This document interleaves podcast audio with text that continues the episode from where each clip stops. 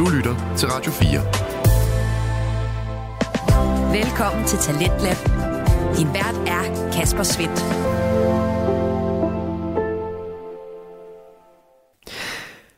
Og her i anden time af aftenens program, der skal vi først og fremmest tilbage til samtale- og interviewpodcasten Den Stolte Far, mens du lidt senere skal høre fra min historie, der sætter fokus på troens plads og størrelse i det menneskes liv. Men vi starter altså med at øh, sætte fuld fokus på farrollen. Det gør Niklas Ritter og Magnus Hvid i hvert fald i deres podcast, som altid byder på underholdende anekdoter, god stemning og også skaber plads til øh, de større tanker og eftertænksomme meninger. De kommer blandt andet i aften fra gæsten Robin Cox, som altså har en øh, lidt vildere farhistorie end gennemsnittet, og sidste del af den får du her. Pattaya er jo bare en, en, en, en, en festby, øh, og, og, og, vi er, og vi vil også, og det har vi faktisk snakket om, at vi skal tage Luna med tilbage til Pattaya, og så skal vi op ad Søjborg Kav, som er sådan en, øh, en gade for alle britterne, der sidder og spiser mad, og jeg kan sådan få lidt af min gamle hjemstavnsmad, som jeg kan huske, min farmor lavede den, når vi går ind på øh, The Pig and Whistle, og hvad det hedder, alle sammen nede i Søjborg Kav i Pattaya, og spiser med alle britterne, der har boet der i mange år. Og det synes jeg vil være skide sjovt for Luna også at møde sådan nogle folk og høre nogle historier om sådan nogle lidt, du ved, lidt hervede britter, der kommer over og hilser på hende og sådan noget. Ja, fanden mand. Du bare får en snak, og hun vil være god til engelsk, og så hun kan snakke med alle. Ja, Ja, ja, ja, I snakker selvfølgelig udelukkende engelsk. Ja, og jeg, jeg prøver jo også at tale dansk til Luna, fordi hun skal jo have dansk også lige så hurtigt. Altså helst, så hun bare får dansk og engelsk ind med det samme. Ja. Det vil vi gerne. Hvad med Charity? Snakker hun øh, noget afrikansk sprog? Hun, øh, jeg vil sige, hun snakker det, der hedder Luganda, og det hører Luna jo, fordi når hun er sammen med sine veninder Charity, så taler de jo det sprog også. Ja. Men jeg ved ikke, om Luna skal lære det. det, har, det Charity siger hun ikke rigtigt, at Luna har nok ikke behov for at lære det, men det kan godt være, hun hører det. Jeg ved ikke. Øh, Nej, okay. Altså for, øh, for det ind. Vi, vi, vi griner lidt nu, fordi vi gik og griner af, fordi hun går og siger, da, da, som vi vist nok betyder ja på russisk, så vi går til, at kan vide det. Har hun har hørt noget russisk et eller andet sted, og så ja, har fået det i stedet for, hvad det går hele tiden, siger du. Ja. Så vi gik og grine af, at hun lige pludselig sagde noget på russisk, fordi vi lige pludselig havde hørt et eller andet. det gik vi og joke lidt med, men uh, hun går og siger sådan nogle ting der.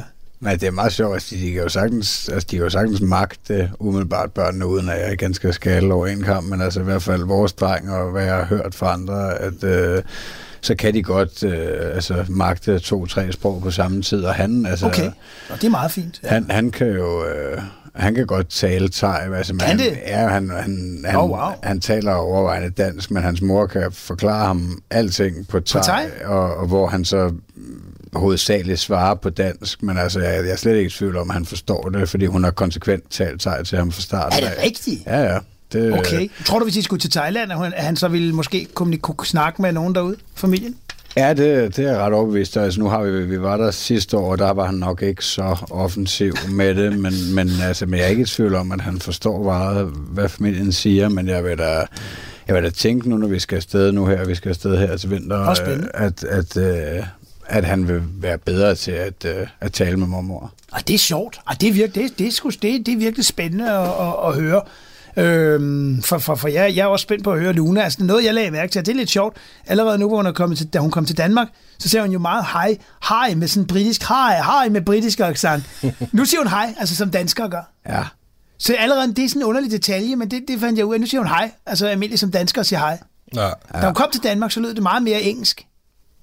Ja, det er Den måde, hun sagde hej på, det var underligt. Så hej, hej, sagde hun så hele tiden. Men jeg tror også i starten, altså der vil man opleve meget, det har i hvert fald været min oplevelse, at han blandede det. Altså for eksempel, da han gik i dagpleje, der mm. sagde han faktisk nogle ord på teg, altså hvor, at, hvor dagplejemoren hun kommer og siger, hvad fanden, hvad betyder det der, ikke? Øh, altså hvor at der kunne han ikke rigtig skælne imellem sprogene, men det kan han nu, altså hvor han, han kan godt forklare mig noget på teg-agtigt, altså hvad det betyder på dansk. Er det rigtigt? Ja, han er også, altså han er fire år nu, og han er rimelig ja, det er sjovt. fremme med skoene, men jeg mm. tror godt, at deres hjerner kan magte det der. Altså. Men det er spændende. Øh, det, det glæder jeg mig til at opleve, de der ting der. Øh, det synes jeg bliver sjovt. Ja, det bliver da også en fordel for hende, at, at hun vil være god til engelsk øh, fra, fra scratch. Ja, 100 procent. 100 procent. Altså, øh, jeg lærte engelsk lidt senere mig selv. Med, min far, han talte også engelsk til mig, men først lidt lige efter et par år. Så det var først, da jeg rigtig skulle tale med min farmor og farfar. Men da jeg så var syv år, så talte jeg også flydende engelsk. Ikke?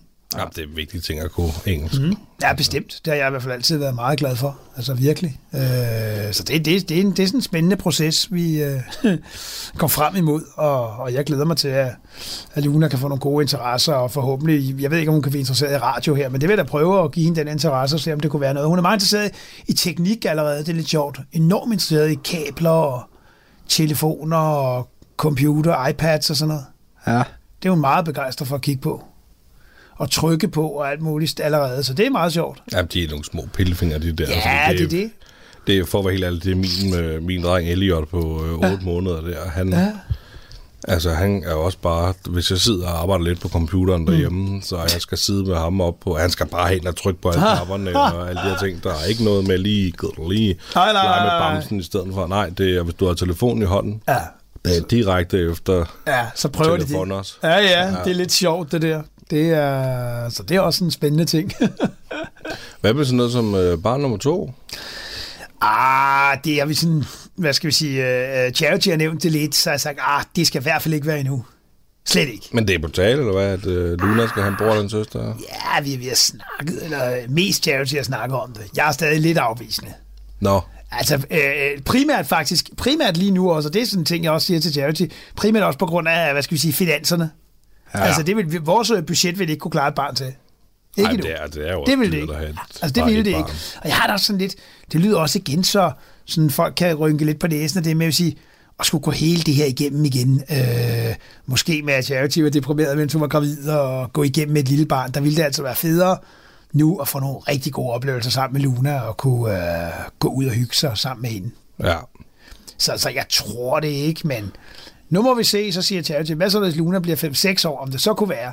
Så sagde jeg, så kan mig og Luna i hvert fald tage væk, hvis det bliver på den måde. Fedt.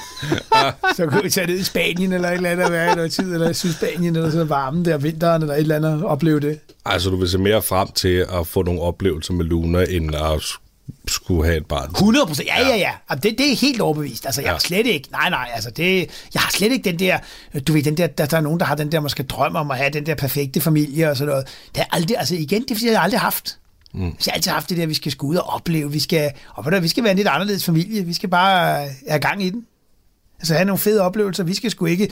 Der var Charity sådan lidt i starten i Danmark. Jamen, kan man være, der var hun så nogle gange godt blive sur i starten over. Kan man være sent ude med sit barn? Kan du ikke se, at alle andre går hjem tidligt med sit barn til det? er Jeg skulle ligeglad med. Vi er, som vi er. Ej, altså, du hvad, det, det- det, er lidt sjovt, du siger det, ikke? Mm. Fordi i går, mm.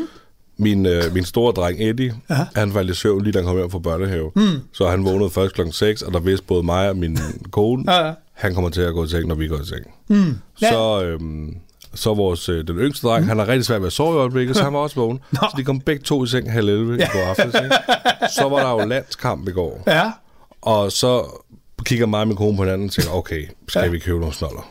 Nå, okay. Ja, jeg kan godt. Jeg kører lige i Netto og køber lidt snoller, det kan jeg godt. Mm. Så siger hun så, skal du ikke tage, skal du ikke tage Eddie med, min store dreng? Mm.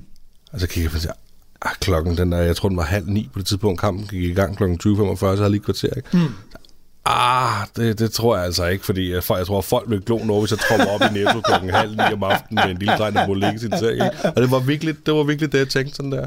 Den kan vide, hvad fanden øh, folk de tænker, hvis de ser mig så Ja. sent ude med en lille dreng. Og det var sådan noget, hun lidt var inde på. Tænk, at nogle myndighederne ser det, så kan ja. Den blive tvangsfjerne. Og sådan. Så siger jeg, ej for helvede, det, ved du, det, lige det, det tror jeg altså ikke. Det kan godt være, at nogen siger, åh, det er ikke helt rigtigt. Nogen vil sige sådan. Men øh, at bedømme det på den måde, der vil jeg sige, ej, ved du hvad, det... Altså, jeg, jeg går lidt efter en målestok. Jeg mødte engang en, en reggae-sangerinde. Hun havde sine tvillinger. Hun skulle ind og optræde på Reggae Festival, Scandinavian Reggae Festival i København. og Hun havde de tvillinger med på seks uger. De lå i liften backstage. Nå, Og så var hun på scenen, der fyrte den af. Og så sad de derude og Ja, ja, ja. var store joints. Ja, ja, ja det, var faktisk lige, det var faktisk lige før. Og, og du ved, der sagde jeg bare, yes mand, det, det er mine folk, de der. Ikke fordi, ikke fordi jeg ryger, så det er jeg slet ikke til. Men, men feststemning og sådan noget, selvom du har små børn, er sted med det. Ah, det er fint, Ah, du har altså, altså, det- stort set det, og det, det synes jeg skulle være dejligt. Men, men det er nok også øh, min mor og far, jeg, hvis jeg ville, eller hvis jeg kunne, da jeg var yngre, ville jeg have været meget mere måske også til, til jeg tror, jeg spurgte om festivaler og alt muligt, også da jeg var meget ung. Min mor og far har aldrig rigtig været nogen, der går på festivaler. Men allerede da jeg var en 8-9 år, der sagde de det også til mig, "Nå, men så må du selv administrere, hvornår du går i seng, så længe du kan komme op om morgenen, når du skal i skolen. ja. Og så gjorde jeg det. Jeg tror, jeg var 7-8 år, så gik jeg i seng kl. 12 om aftenen, for det havde jeg lyst til. Ja, det er det, der Så længe jeg kunne styre det. frihed under ansvar. Ja, jeg skulle kunne komme op om morgenen. Ja. Men kunne jeg det, så, og det er sådan noget, jeg vil give videre.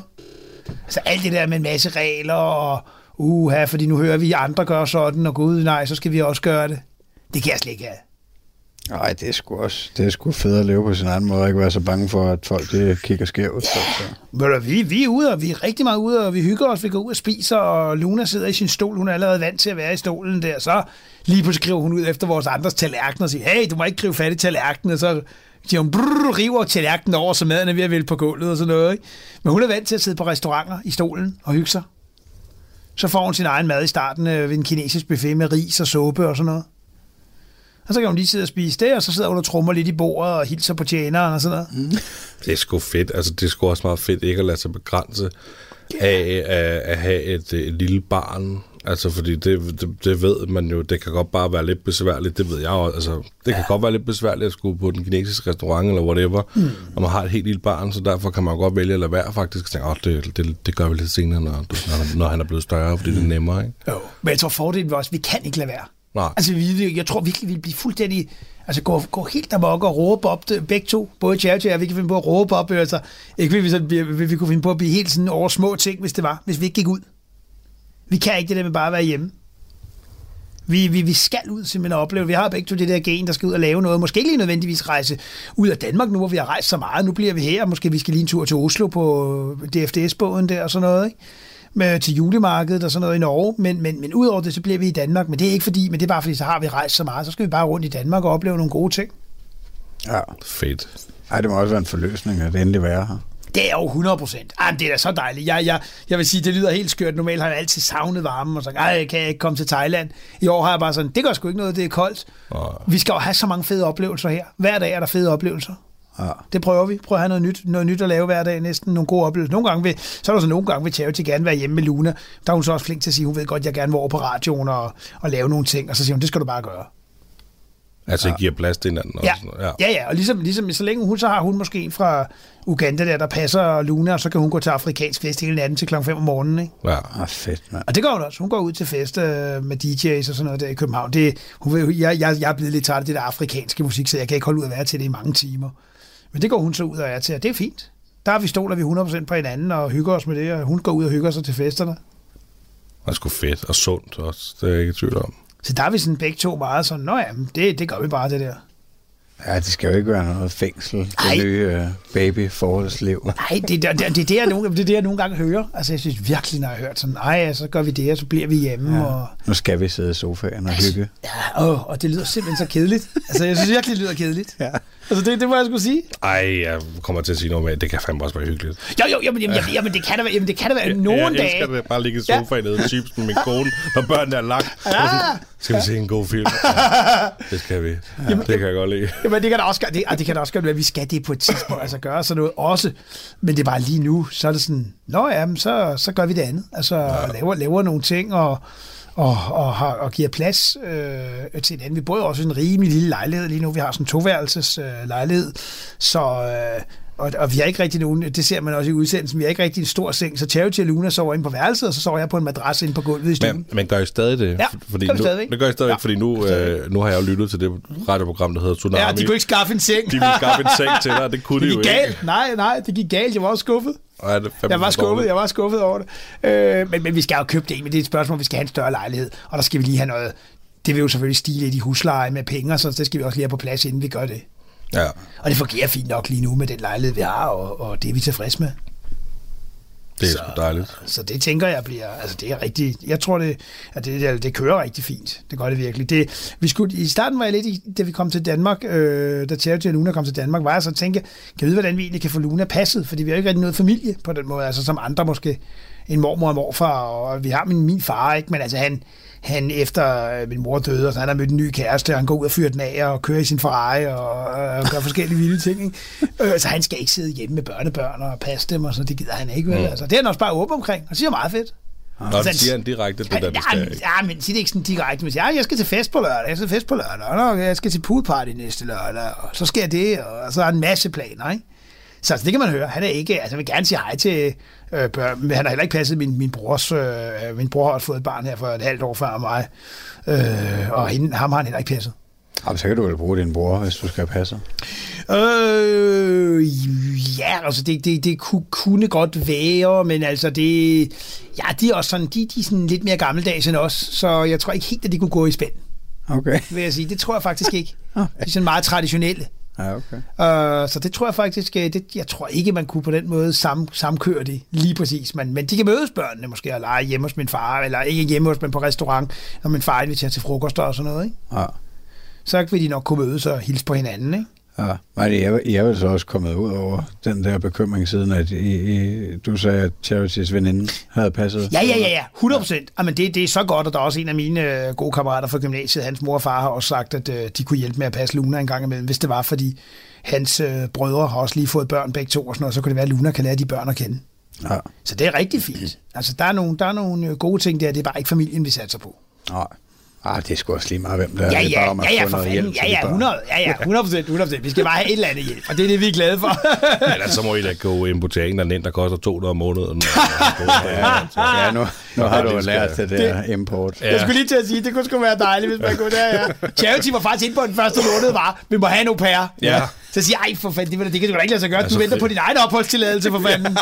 Det kan ikke Ikke- flere. Ej, jeg tror, øh, vi må have en au pair. Jeg har lige kigget, der er nogle regler, vi kan få en au pair. Hun er sådan meget konsekvent og begynder at sidde om natten, eller sent om aftenen og kigge på sin telefon og få alle mulige mærkelige idéer. Ja. Så ej, nu må du lige slappe lidt af. Ej, jeg vil sgu også have en au pair. Jeg siger, du da ikke få- ikke, konen går med til. Nej, det er det, jeg mener. Jeg siger, vi skulle da ikke få en au pair. Og der er hun, men der er hun sådan meget åben med charity, du ved, sådan virkelig. Øh, altså hun er så åben, da vi var nede i Pattaya der, den, øh, hvor efter, hvor vi boede en måned dernede, hvor hun var gravid, som hun stadig snakker om. En af hendes sjoveste momenter var, da vi sad på en go-go-bar, og alle øh, danserne, de ville røre hendes gravide mave. Der var vi inde på go-go-baren, for hun sagde, du skal fandme ind på go-go-baren og have nogle bryster op i hovedet. Fedt. Og så fløj vi ind på go-go-bar og sad der, og de var helt vilde, alle de der damer der, og hun fik dem til at omringe mig, og sådan noget. Der var virkelig gang i den. Hold da kæft, mand. Så der, der er hun jo sådan mega åben, altså bare sådan fuld på, ikke? Ja. Og det, det, er jo også, det er jo en af de her, der også er sjovt ved charity, at vi, der er sgu rimelig højt til loftet. Altså det går, at vi har nogle diskussioner, altså, men der er virkelig højt til loftet, og vi er begge to sådan lidt vilde og, og bare sådan kører på på forskellige måder, ikke? Åh, fedt, mand. Hvad det hedder, øhm, jeg, jeg tænker, vi er tæt på at være færdige. Mm. Ja. Vi har optaget, jeg har ikke, nu er det helt, fordi det er faktisk ikke vores udstyr, vi optager med, så jeg er ikke helt, men siddet nej, på nej. øje med klokken, og jeg tror, vi er sådan lidt over halvanden time. Faktisk. Okay. Jamen det, flyver, hold op, tiden er gået. Ja, det skal jeg love. Altså, Det, går, ja. det er godt nok gået stærkt. Virkelig. Men Wow. wow. altså, inden vi slutter helt af, så Jo. plejer vi lige at have de fem hurtige spørgsmål, mm. som vi gerne vil stille dig. Gerne. Så hvis du er klar på dem, Ja, gerne. så, så fyrer vi den af. Gerne. Hvad er det bedste ved at være far? Øh, det er, ja, de oplevelser, jeg skal have sammen med Luna, øh, når hun bliver lidt ældre. Mm. Mm. Hvad er det værste ved at være far? Øh, det har været øh, de første måneder efter øh, Luna blev født, og, og så måske også egentlig, vil sige, det der er med alt det med pakning af blæer og serviet, vådservietter og alt det, man skal huske, når man skal afsted. Ja. Det, det synes jeg er hårdt. Hvad vil du gerne huskes for? Øh, altså at være en, en god far, der kunne snakke godt med Luna, og at hun blev glad for at være sammen med mig. Ja. Mm. Hvad er du mest stolt af? Øh, jamen, øh, jeg ved ikke, om jeg er stolt, men jeg er da, jeg er da glad for, for det liv, jeg har fået nu. Altså, at jeg er sammen med Charity og Luna. Det var da nok ikke noget, jeg kunne have se, øh, hvad skal vi sige, set bare for et par år siden. Altså, jeg har altid levet for mig selv. Ja. Så det er jeg da stolt af, at det, det har kunne lade sig gøre. Det er da egentlig meget vildt, når jeg tænker på det. Og det var dejligt også. jo. Det var en- det var en dejlig historie, mm. kan man sige. Magnus, får lov til at tage den sidste. Hvis du skulle øh, give et råd til en kommende far derude, hvad skulle det så være? Øh, ja, som vi har snakket om her. Lad der være højt til loftet. Prøv at give hinanden plads, og ja, lad, lad jeres børn opleve en masse gode ting, de gerne vil. Fedt, mand. Det var altså, jeg synes, det, det var kanon råd i hele samtalen, faktisk, og masser af inspiration at hente Meget i din tak. tilgang til at være far. Ja. Tak. Det synes jeg. Tak. Det har været en kæmpe fornøjelse, Robin, at få lov til at, at mødes med dig her på din uh, radiostation. I lige måde. Det har været hyggeligt at snakke med jer. Det har det i hvert fald. Hvor skal øh, lytterne gå hen og følge dig, hvis de vil se mere til dig? Jamen, øh, de kan jo, øh, hvad hedder det, søge på øh, radiostationen, der hedder Radio Odsad. Det er i Nordvestjylland. Vi sender jo her fra Niveau-studiet med Radio Odsad, og så har vi jo hver fredag program, der hedder Fredagsshowet. Facebook er der også for det. Det er mellem 12 og 16. Der kommer alle mulige spændende indslag. Det er jo også der, hvor det første interview med Charity var med faktisk i august 2019. Mm. Så det er der, man kan møde alle mulige spændende mennesker. Og så kan man jo gå ind på uh, Discovery Plus, tror jeg det hedder. Ja. Og se de to sæsoner, der er lige nu uh, med Grænseløs Forelsket. Ja, gerne. Er der mere i opsejling, eller en sæson 3 i opsejling? Vi har ikke øh, hørt fra dem endnu. De siger, de håber det selv, men Ja. øh, jeg ved ikke, om det kunne tyde på, at de ikke har fået kontrakten, at de ikke har vendt tilbage nu. Men øh, de ville ville snakke om, de gerne vil have os med. Ja, Fedt. dejligt. Mm. Og øh, til lytterne, tusind tak, fordi I øh, har lyttet med til den her episode. Og tusind Ja. tak, fordi I i det hele taget har lyttet til og lytter til Den Stolte Fart. Tusind tak, og tak for det, Robin. I lige måde, tak for at jeg kunne være med. Det var hyggeligt. Du lytter til Talentlab på Radio 4. Og her var det sidste bid af aftenens første fritidspodcast. Den hedder Den Stolte Far og består af de to værter, Niklas Ritter og Magnus Hvid, som i aftenens episode talte med gæsten Robin Cox. Du kan finde flere gæsteepisoder og værtsafsnit af Den Stolte Far inde på din foretrukne podcast tjeneste, og også følge podcasten inde på de forskellige sociale medier. Og nu der skal vi til noget helt andet, men øh, vi bliver i interviewdisciplinen, for vi skal have fat i Min Historie, en interviewpodcast med Bjørn Hansen som vært. Og øh, han taler med forskellige danskere, som øh, bidrager med personlige fortællinger omkring troens plads og størrelse i gæsternes liv. Og det gør Bjørn igennem en rolig og imødekommende façon, i de her interviews, som han øh, selvfølgelig altid øh, er forberedt til. Det er blandt andet tydeligt i måden, han stiller sine spørgsmål, og det kan du også høre her i aften, når han stiller spørgsmålene til Johannes Fuchs, der blandt andet er leder af Kontaktcenter Klippen i København. Hvad det går ud på, og øh, hvem Johannes er, og hvad troen har plads i hans liv, det kan du blive meget klogere på lige her, når vi skal have fat i interviewpodcasten Min Historie. Jeg er villig til at gå, jeg er villig til at blive. Denne lille sang fik vidtrækning betydning for familien Fuchs. Da Johannes senere blev præst på Filippervej i København, begyndte han at spørge Gud, hvorfor er jeg her? På en lovsangsmarch i Istegade fik han svaret. Johannes Fuchs, gadepræst, 73 år, gift med Andis. Sammen har de fire voksne sønner, Claus, Jesper, Martin og Jakob produceret af Kirsten og Bjørn Hansen for Hansen Medie.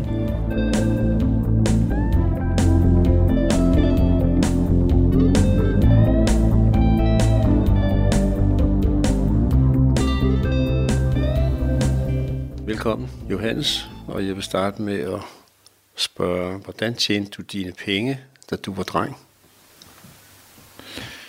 Jamen, øh, jeg voksede jo op på en bondegård øh, nede i Roskilde, og øh, da jeg var en stor dreng, så havde, havde jeg jo benzin i blodet. Jeg havde en gammel knallert, vi lå og kørte på. Jørgen, min bror, han havde sin gamle knallert, jeg havde min. Øh, og den gik jo ikke på landevejen, men det var på markerne. Og der skulle noget benzin til, så jeg arbejdede, når jeg kom hjem fra skole. Øh, når, der arbejdede jeg altid derhjemme hos far på gården.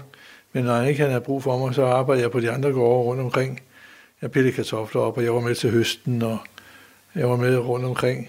Kørte med en vognmand, som hentede grise, og kørte på slagteriet med grise. Og, og da jeg havde mange jobs, jeg havde også, nogle gange så havde jeg arbejdshøj med i skole. Så jeg klædt om i laden hos bunden, og så var jeg ude at høste. Og det fik jeg, jeg kan huske, jeg fik 5 kroner for sådan en eftermiddag. Det var jo til flere liter benzin dengang. Hvad er det for en beslutning, du tager som 15-årig? Ja, det ændrer mit liv øh, som 15-årig. Jeg voksede op i et kristen hjem. Min far og mor tilhørte Apostolsk Kirke i Roskilde. Og der var jeg kommet lige siden jeg ikke kunne gå. De bar mig ind første gang. Øh, og øh, der har jeg oplevet mange spændende ting øh, som, som dreng. Men da jeg var 15 år, så besluttede jeg mig for, at nu må jeg vælge, hvad jeg ville. Jeg kunne ikke leve på min forældres tro længere. Jeg måtte selv tage en beslutning. Hvad vil jeg bruge mit liv på? Og der tog jeg en beslutning, at jeg ville give mit liv til Jesus. Men jeg tog samtidig en beslutning om, at jeg vil ikke bare være en kristen. Jeg vil være med til at øh, se de mirakler og være med til at, at gøre en forskel for folk. Så jeg vil ikke, jeg, jeg vil ikke være passiv, jeg vil være aktiv.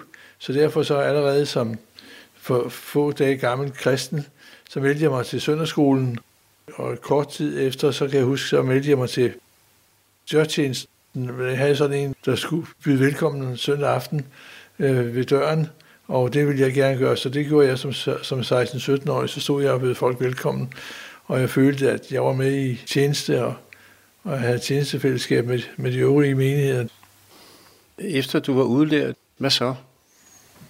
Ja, jeg stod fire år i lære øh, i en øh, jern- og stålforretning, en lille forretning i Roskilde, hvor jeg var eneste lærling, og vi havde en komi eller en, en mand mere på lageret, øh, hvor vi ekspederede til, til Angro, til håndværkere og og smedemester osv.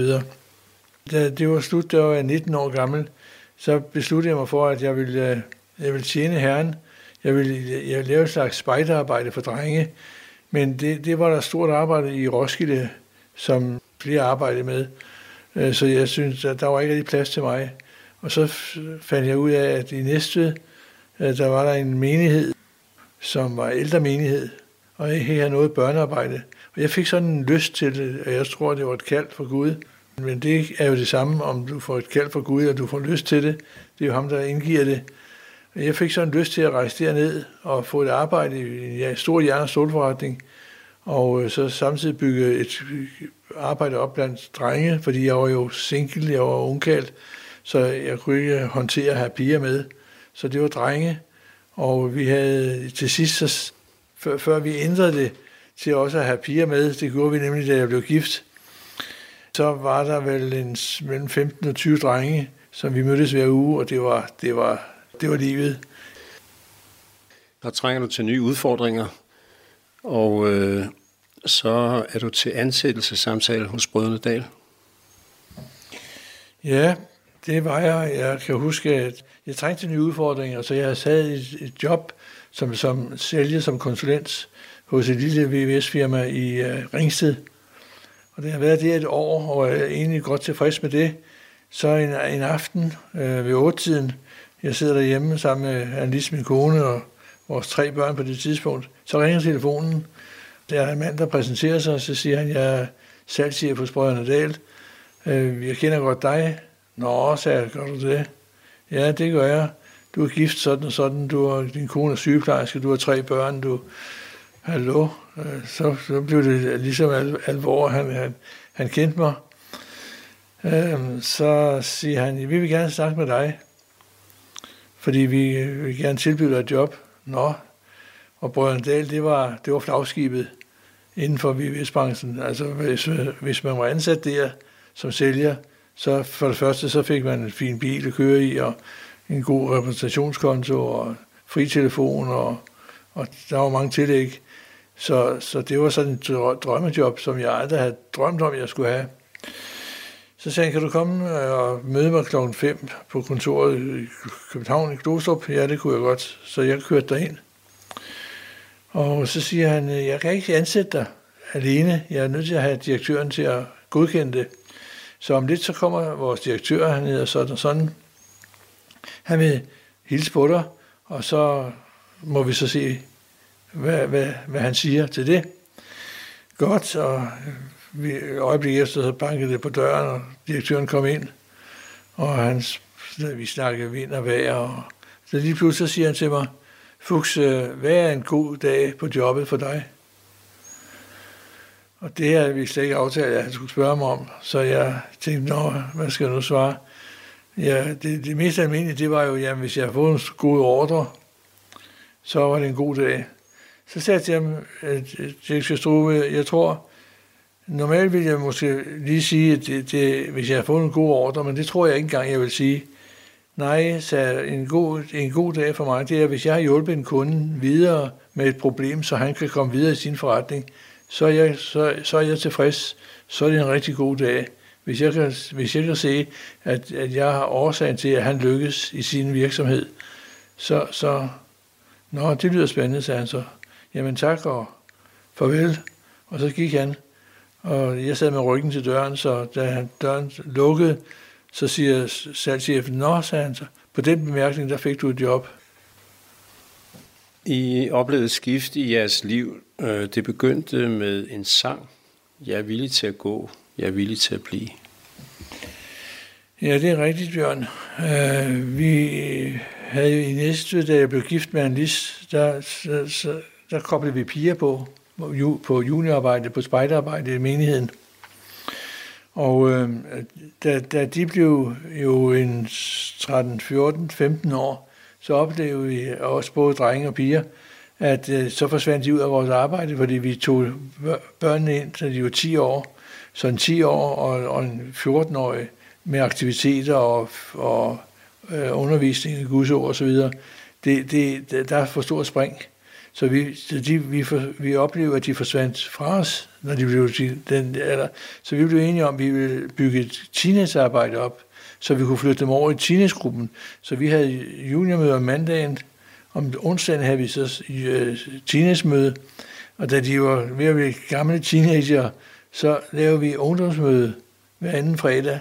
Så vi havde mandag, onsdag og fredag besat med, med, med børn og unge og det, det var rigtig mange. Vi, vi kunne godt være 40 børn om, om mandagen, vi kunne være en 15-16 stykker om onsdagen, og lige sådan 10-12 om fredagen til ungdomsmødet. En aften, hvor, hvor jeg var alene hjemme, eller jeg var ikke alene hjemme, Andis var på arbejde med børnene sov, og vi lige har haft ungdomsmøde i vores stue, så øh, ligesom jeg mærkede en stemme, der sagde til mig, hvad var det, I sang?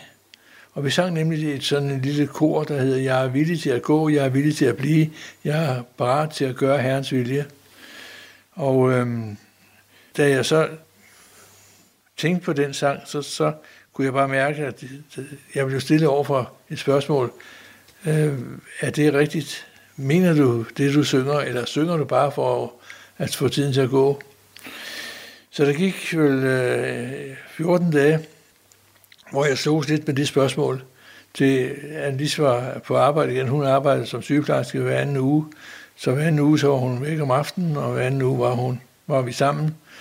Så jeg var alene hjemme en aften, og så øh, kom det spørgsmål igen. Hvad var det, jeg sang? Jeg er villig til at blive. Jeg er villig til at gå. Jeg er reddet til at gøre Herrens vilje. Så bøjede jeg min knæ ved en bestemt stol. Jeg glemmer det aldrig. Og så sagde jeg til Herren, Herre, jeg er parat til at blive, det vil jeg helst. Jeg vil gerne blive børnearbejde, ungdomsarbejde, det blomster, det er spændende, og vi er involveret på fuld tid. Men jeg er også parat til at gå, hvis det er din vilje. Og så, da jeg rejste mig op, så tænkte jeg, nu skal du sige dit job op. Nu skal du sælge dit hus, fordi nu skal du videre. Det kunne jeg bare mærke. Og det blev starten til, at tanken om Bornholm voksede frem i vores tanker – og vi, øh, vi tog den beslutning at øh, sige ja til et kald til Bornholm, og skulle være præstepar for en lille menighed. Øh, der var vel kun 10-15 medlemmer, da vi, da vi kom derover. Og da vi 5-6 år siden efter rejste, der var jeg 53 til vores afskedsfest, så, så det var en god tid. Oplevede du at få bekræftet det kald i kirken i Næstved? Ja, det gjorde jeg på en, på en speciel måde, da vi, havde, da vi havde bedt over det og talt om det, og lige jeg, at vi skulle flytte. Så kom den tid, hvor jeg var nødt til at sige det til vores præst. Øh, så jeg kørte ned en morgen, inden jeg kørte på tur med, med mit firma. Og så øh, mødte jeg med, med præsten på hans kontor, så sagde jeg til ham, Niels Jørgen, nu må du grine eller græde, eller hvad du vil, men nu, jeg har noget, jeg skal dele med dig. Jeg tror, det er for Gud, men nu må du bedømme det. Eller helst, tænker jeg, så hvis han siger, at det passer ikke, så vil jeg være, vil jeg være meget glad. Fordi det var skræmmende øh, at skulle flytte til Bornholm med tre børn. Så sagde han, det er fuldstændig rigtigt, sagde han, så jeg har haft det på samme måde. Så jeg har bare ventet på, at du skulle komme og fortælle det. Og for øvrigt sagde han så, vi indsatte dig som menigheds, i menighedsledelse for noget siden, og ved den lejlighed, der sagde en af de andre fra menighedsledelse, at øh, nu er det et spørgsmål om, hvor længe vi får lov at beholde dem. Og så havde præsten så sagt, hvad mener du med det? Så har han svaret, jeg tror, de skal til Bornholm som forstanderpar for menigheden. Og det nævnte de ikke for mig eller for en lis, men ikke før vi kommer og sagde selv, at vi havde det på hjertet, så bekræftede de det. Og det, er, det, det, var, det var vigtigt for os, fordi hvis vi ikke havde haft den bekræftelse, så er jeg ikke sikker på, at vi var blevet på Bornholm. Du oplever en nedtur på Bornholm. Ja, det, en nedtur er måske så meget sagt. Øhm, men det er jo igennem kriser, vi bliver vejledt. Og det er gennem kriser, at vi, vi kan forandre vores liv. Vi havde en krise, kan man sige, fordi Annelise blev syg på Bornholm. Hun fik ledegigt. Og øh, hvor, hvor meget angrebet af det. jeg lå på hospitalet, og det var langt væk fra familien og venner, og vi havde ikke nogen sådan familie i nærheden, som kunne vi hjælpe os. Vi havde, øh, imens havde vi fået barn nummer 4 på Bornholm. Han var på det tidspunkt et år. Og jeg, jeg arbejdede i Næksø. Jeg, jeg, jeg var ikke lønnet af kirken, men jeg var, havde mit, eget arbejde, altså mit arbejde ved siden af. Jeg var arbejdet som kontormand i et stort VVS-firma i Næksø. Så jeg havde en tre kvarters kørsel. Jeg skulle møde klokken 7 om morgenen og var hjemme, når klokken var halv seks. Så skulle jeg hjem og passe menighed og kirke og børn og lave mad. Og så, så på et tidspunkt, så var jeg, jeg havde ikke nedsur, men jeg var i krise. Jeg var i vir, virkelig krise. Så en dag, jeg kørte hjem fra Næksø, så, så havde jeg sådan, at øh, jeg, ligesom jeg stod på kanten til en afgrund, og spørgsmålet var, om jeg faldt ned i den afgrund, så vidste jeg, så kommer du aldrig op igen. Så, så der var mørke, øh, men jeg var lidt desperat. Hvad skal jeg så gøre for at, øh, for at, for at holde mig væk fra den afgrund i mørke? Det var sådan en sindstilstand. Jeg følte, at, at det, det kunne gå rivende galt. Så jeg var alene i bilen og tænkte, hvad skal jeg gøre? Så stod der en dreng og tomlede ved Kirkeby. Så, øh, så tænkte jeg, øh, ham tager du med op, fordi så afleder han lidt af mine tanker. Så kan vi snakke om noget andet, og så øh, kommer jeg hjem, og så, så er det overstået. Fordi jeg var træt, jeg var, jeg var udmattet, jeg, jeg tabte mig jo øh, i den tid og, og i den periode. Øh, men så, så stoppede jeg for knægten. Hvor, hvor skal du hen? Ja, han skulle til Rønne. Fint, sagde jeg. Det skal jeg også. Du kan køre med mig. Og så smækkede han døren og satte sig til rette ved siden af mig. Så sagde han, og nu skal jeg bemærke, at, at han aldrig mødt mig før, og jeg vidste ikke, hvem han var. Han vidste ikke, hvem jeg var. Jeg var vildt fremmed. Han var vildt fremmed for mig. Så, så da han har lukket døren, så siger han, øh, du siger han, øh, jeg kommer i sådan et øh, spejderarbejde hos Luthers Missionsforening her i Åkirkeby. Men det der med Jesus, du, det kan jeg bare ikke finde ud af. Nå, det kan du ikke, sagde jeg, så nu skal jeg fortælle dig det. Og så brugte vi de næste 20 minutter til at fortælle om, hvorfor Jesus døde på korset. Øh, Jesu tilgivelse, hvorfor han råbte, min far, min far, hvorfor forlader du mig? Fordi, fordi vi, som er blevet forladt, vi, som er blevet forkastet, øh, vores forkastelse tog han på sig. Og alle de ting, som nu der hører til korset, gennemgik jeg sammen med ham. Da vi så kom til Rønne, sagde han, kan du sætte mig af på det gadehjørne? Ja, det kunne jeg godt. Tak fordi det, du har delt med mig, sagde han, øh, det har virkelig hjulpet mig til at forstå, hvorfor Jesus skulle dø på korset. Tak skal du have. Så lukkede han døren, og så lød han stemme til mig. Hvis du koncentrerer dig om at fortælle mennesker om evangeliet, så, så vil jeg så vil jeg klare dine problemer, så vil jeg løse dine problemer for dig. Og det gjorde han. For det øjeblik, jeg der voksede menigheden, at han lige blev rask, vi havde succes. Radio 4. Ikke så forudsigeligt. Og øh, vi er i gang med aftenens andet podcast afsnit her i Talents Lab. Det er programmet på Radio 4, der giver dig mulighed for at høre nogle af Danmarks bedste fritidspodcasts. Mit navn er Kasper Svendt, og i denne time der har jeg fornøjelsen at give dig et afsnit fra min historie, en interviewpodcast med verden Bjørn Hansen, som i aftenens episode taler med gæsten Johannes Fuchs. Og det er hans historie omkring troens plads og størrelse i hans liv, vi vender tilbage til her. I København så har du et spørgsmål til Gud. Hvorfor er jeg her? Jamen det var fordi, vi var kommet til København, og øh, på, på, på, på Stenbroen, og jeg er født på landet. Jeg er øh, vant til at jeg skal køre med to heste og, og pløje og hav. Og, og, øh, og vi boede på Bornholm, hvor vi kunne se færgen komme ind og, om morgenen og, fra vores sovekammervindue og så ud over Østersøen og, og, og elsker naturen. Pludselig så boede vi i København. Vi havde præstefællesskaber, der var så mange forkyndere, og jeg synes, at øh, hvad i alverden, jeg er gået ud af 7. klasse og har en lille handskoleeksamen, og har aldrig været på bibelskole og studeret Guds ord på, på den måde, andet end jeg har tilegnet mig det at være på kurser og læse og studere selv, og være til mange gudstjenester og lytte til mange prædikner. Så, så jeg tænkte, hvorfor, hvorfor er vi her? Der er så mange gode forkyndere og så mange gode præster. Hvorfor os? Så det satte jeg mig for, at, øh, at det vil jeg finde ud af. Fordi jeg, jeg er sådan indrettet, at, øh, at Gud taler på en eller anden måde til os. Vi ved ikke helt hvordan, men han vil gøre det, hvis vi spørger ham ad.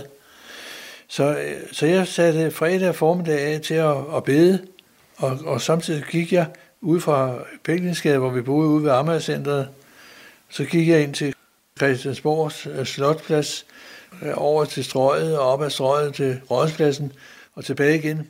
Og det tog mig sådan to, to timer, to og en halv time, hvor jeg bad her, hvad, hvad er jeg her for? Hvor, hvorfor er jeg her? Og imens så prædikede jeg og begravede mennesker og hvide folk og hvad jeg ellers skulle.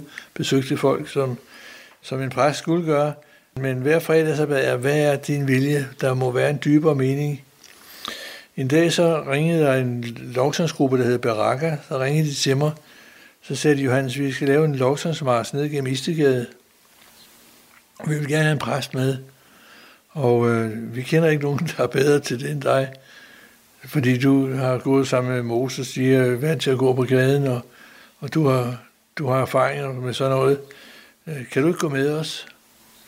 Vi vil starte ved, ved hovedbanegården, så vil vi gå ned til Lyrskovsgade, så vil vi så have sådan en musikandagt om aftenen. Jo, det vil jeg gerne. Så jeg mødte op, og vi har gået 200 meter. Så, så så jeg noget, jeg aldrig har set før. Jeg så øh, narkomaner, der sad med en sprøjt i armen, og, og prostituerede, og, og det var, jamen, jeg var rystet. Hvad i alverden havde, havde vi så noget i vores by? Jeg har aldrig været i Istegade før. Der har min mor altid sagt, at jeg ikke måtte komme.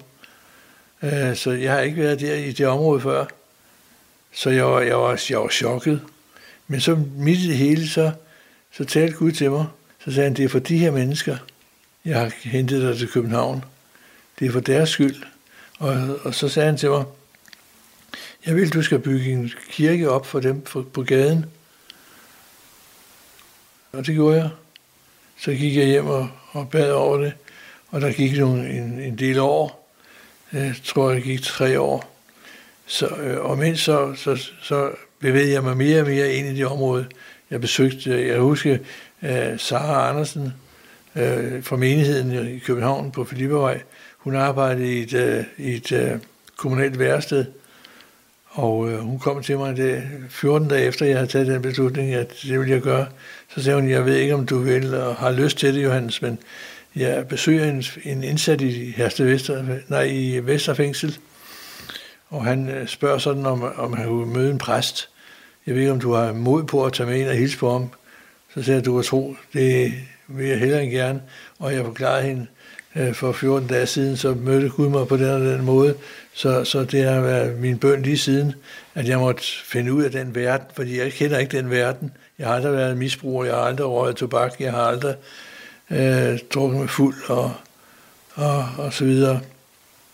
Så, så jeg, jeg kom med hende ind, og det blev til mange fængselsbesøg, både i Vridsløse Lille og Hersted Vesterfængsel.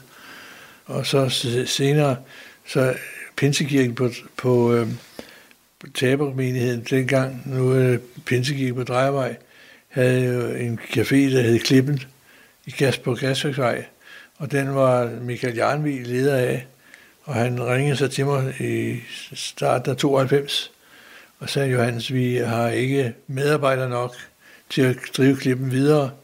Det vidste jeg godt, for jeg havde stukket næsen indenfor nogle gange, og hjulpet dem. De har også ringet til mig samtidig og sagt, Johannes, vi ved, du har, du har det på hjerte, den slags mennesker på hjerte. Du elsker de fyre der. Kan du ikke komme ned og, og hjælpe os i aften? Vi, der skal helst være en mand. Der må ikke være to kvinder alene i, i værstedet. Øh, så, så jeg var, tog der forbi og, og deltog det. Så de vidste mit, mit hjerte. Så han sagde, at vi har ledelsen på, på Pinsekirken, der besluttet, at vi vil lukke den. Men inden vi lukker den, så vil vi spørge dig, om du vil tage over. Fordi det er du er den eneste, der kan gøre det. Og det, efter konference med Anlis, så sagde vi ja. Og så tog vi den over i 92, og vi har oplevet så mange spændende ting, også igennem klippen. Vil du fortælle øh, Rikke og Jenses historie? Ja, for eksempel Rikke, det var, det var en pige, som vi mødte. Hun øh, kom ind en aften, en mandag aften og mødte Ulla, som var, var vores medarbejder dengang. Hendes historie var, at hun var prostitueret og narkopusher. Øh, så havde hun et lille barn på et års tid. Og øh, hendes læge havde fundet ud af, at hun levede som prostitueret og og skyndede, at hun havde svært ved at passe det barn. Så lægen øh, ringede til sagsbehandleren, hendes sagsbehandler, og så forklarede hende situationen. Så hun blev indkaldt til et møde, og blev forholdt, at vi er nødt til at tage dit barn fra dig, fordi at du lever som prostitueret og narkopusher og så Øh, Det kan ikke forenes. Du, vi, vi er nødt til at tage til os af barnet. Hun blev så, hun blev så vred på, på, på lægen og på socialarbejderen, så hun besluttede, at hun ville skyde dem begge to. Hun regnede ud, at hun ville få 12 år øh, i fængsel. Hun var selv 22 år. Så lavede hun jo 12 år til, så er hun 34. Øh, det, den pris ville hun gerne betale for at hævne sig på dem. Så hun var på vej til Amager for at hente en skarpladt pistol, hun havde derude. Hun havde sin, en lejlighed, hvor hun havde sin forretning kørende fra. Så hun ville hente sin pistol, og så ville hun skyde lægen og, og sagsbehandleren. Men da hun kom til S-toget, rullede ind på hovedbanegården, så kom hun i tanke om en tv-udsendelse, hun havde set på KKR-TV, hvor jeg havde interviewet Brian, som var tidligere narkoman, som var blevet frelst og blev clean, og har fået et helt nyt liv. Øh, vi har, jeg har interviewet ham på tv. Kom hun i tanke om, hov, jamen, øh, der var der noget med den klippe der. Må ikke hun lige skulle gå ned og se, hvad der, hvad der skete dernede. Så hun kommer ind en mandag aften og møder Ulla, og de bliver venner, de to. Øh, Ulla tager sig af hende, og, og hun nåede aldrig ud at hente sin pistol. Hun, på den måde så redde vi hendes liv. I dag er hun gift og har børn og arbejder på behandlingshjemmet på, på Bethesda som Stevens højre hånd. Og det, nå, det, det er fantastisk at opleve. Og Jens, han døde som 35-årig. Men han døde i troen på Jesus. Han har gået på en kristen skole, kristen efterskole, oplevet at tro på Jesus. Jens han boede på mændenes hjem. Han var hjemløs og, og narkomisbruger, heroinmisbruger. Men han, var, han har altid troet på Jesus.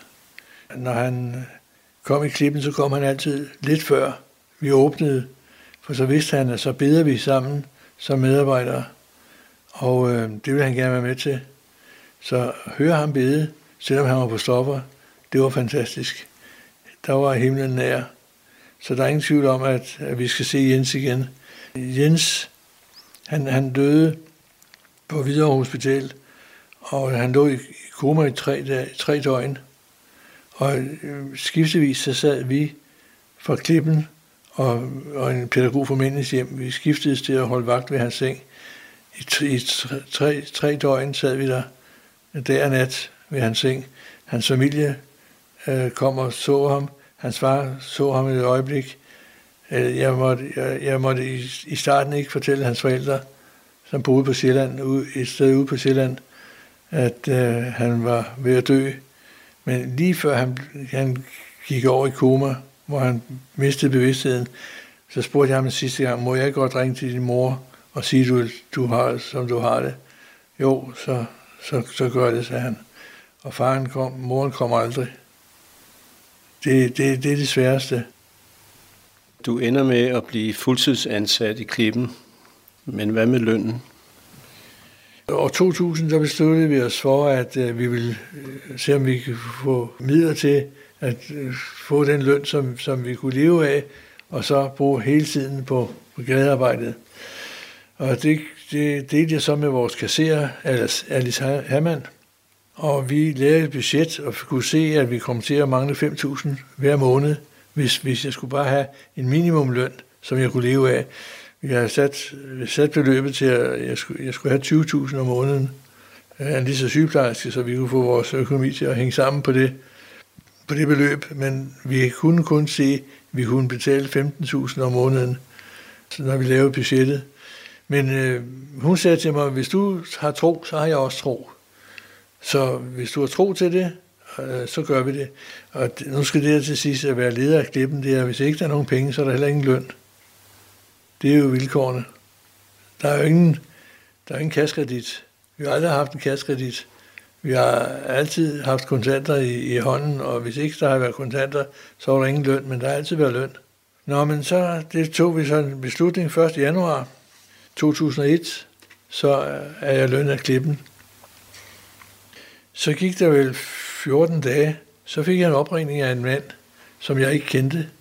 Jeg kendte hans navn, da han, sag, da han præsenterede sig, så, så, kunne jeg, så kom jeg i tanke om, hov, det navn, det kender jeg, fordi vi, vi lavede på et tidspunkt, når jeg var ude til nogle møder, øh, så havde jeg en liste med, og folk kunne skrive sig på listen for at få vores nyhedsbrev.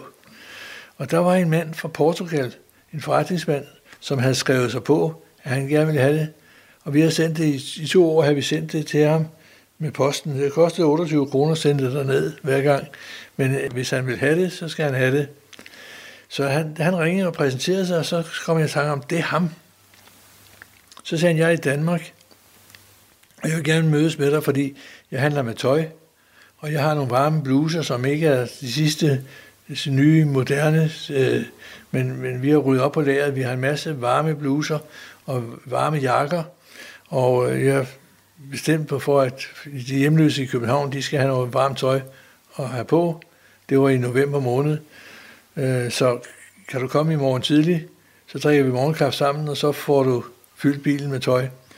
Det gjorde vi, og øh, vi stoppede bilen fuldstændig, og der var for mange, mange tusind kroner tøj. Og det var bare fantastisk, at øh, vi kunne uddele det gratis til, til, til folk på gaden. Så sagde han, nu, øh, da vi har så pakket bilen, nu går vi ind og får en kop kaffe mere, sagde han så. Det gjorde vi så. Så satte han så over for mig, og så sagde han til mig, Johannes, øh, kommer du til at mangle løn? Så tænkte jeg, det var jo tøj, vi skulle have. Hvad, hvad nu? Jeg vidste, at han var en kristen. Så sagde jeg, ja, det gør jeg. Men fortalte ham ikke mere. Jeg sagde bare, ja, det gør jeg. Så sagde han, øh, jeg tror, at Herren har talt til mig om, at jeg skulle lønne dig med et fast beløb. Nå, jamen det var spændende. Og så ventede jeg bare på beløbets størrelse. så sidder han lidt, så siger han, jeg tror også, Gud har givet mig et beløb. Nå, det lyder spændende, sagde jeg så. Vil, vil du fortælle mig om det? Ja, sagde han så. Hvad siger du, hvis jeg siger 5.000 om måneden? 15.000 og 5.000, det er 20.000. Det var nøjagtigt det, vi, det vores budget løb på. Så, så det fik jeg fem år. Hver, hver måned, så kom der ind på min lønkonto. Og med lønafregning og det hele, der var ingen fiduser i det. Hvad skal jeg gøre til gengæld, spurgte jeg ham om. Du skal bare bede for mig, sagde han. Og så skal du passe dit arbejde på gaden. Og det har jeg gjort. Da han lukkede sin forretning i, i Danmark, da, da der var gået fem år, så lukkede, lukkede han sin forretning i Danmark, og så havde klippen økonomi nok til, at de kunne lønne os. Du lytter til Talentlab på Radio 4. Og således kom vi frem til enden på aftenens program, og det gjorde vi altså igennem to danske fritidspodcast. Vi startede med at høre fra Den Stolte Far, hvor de to værter, Niklas Ritter og Magnus Hvid, talte med gæsten Robin Cox, og derefter så tog øh, Bjørn Hansen over i hans interviewpodcast Min Historie, hvor øh, gæsten Johannes Fuchs fortalte omkring troens plads og størrelse i sit liv. Du kan finde begge fritidspodcast inde på din foretrukne podcast tjeneste, og alle vores tidligere Talents Lab udsendelser ligger klar til dig på radio4.dk og i vores Radio 4 app. Mit navn er Kasper Svens, og det var alt det, jeg havde på hjertet for denne aften. Nu er det tid til nattevagten her på kanalen.